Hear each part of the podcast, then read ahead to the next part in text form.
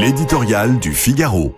Machine infernale par Jacques-Olivier Martin. Rien ne va plus, faites vos comptes. Une hausse de 10% des tarifs réglementés en août après une revalorisation de 15% en février.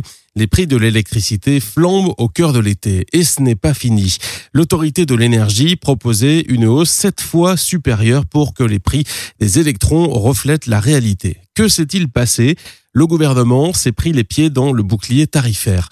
Une belle invention sur le papier qui consiste à bloquer ou limiter la hausse des prix de l'électricité jusqu'au retour à la normale. C'est la fameuse bosse décrite par Jean Castex pour justifier cette stratégie. Dormez tranquille, l'État nounou est à vos côtés et prend à sa charge ce coup de chaud énergétique qui ne saurait durer. Sauf que, depuis deux ans, rien ne se passe comme prévu. Les prix refluent certes, mais restent durablement élevés. Pourquoi la bosse est-elle devenue une marche?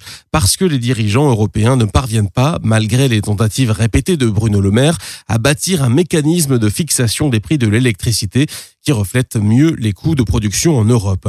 Et surtout parce que la France a laissé vieillir ses centrales, arrêt à répétition, sans renouveler son parc de réacteurs nucléaires et n'a pas su définir une politique énergétique capable de répondre aux bouleversements géopolitiques et à l'explosion attendue de la demande en électricité.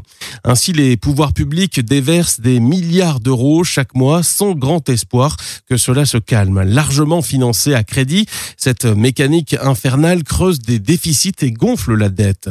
Pour sortir de ce piège, l'exécutif n'a guère d'autre choix que d'alléger le bouclier en augmentant les prix. Un dénouement qui ne présage rien de bon pour les 20 millions de bénéficiaires des tarifs réglementés qui paieront durablement plus cher leur électricité.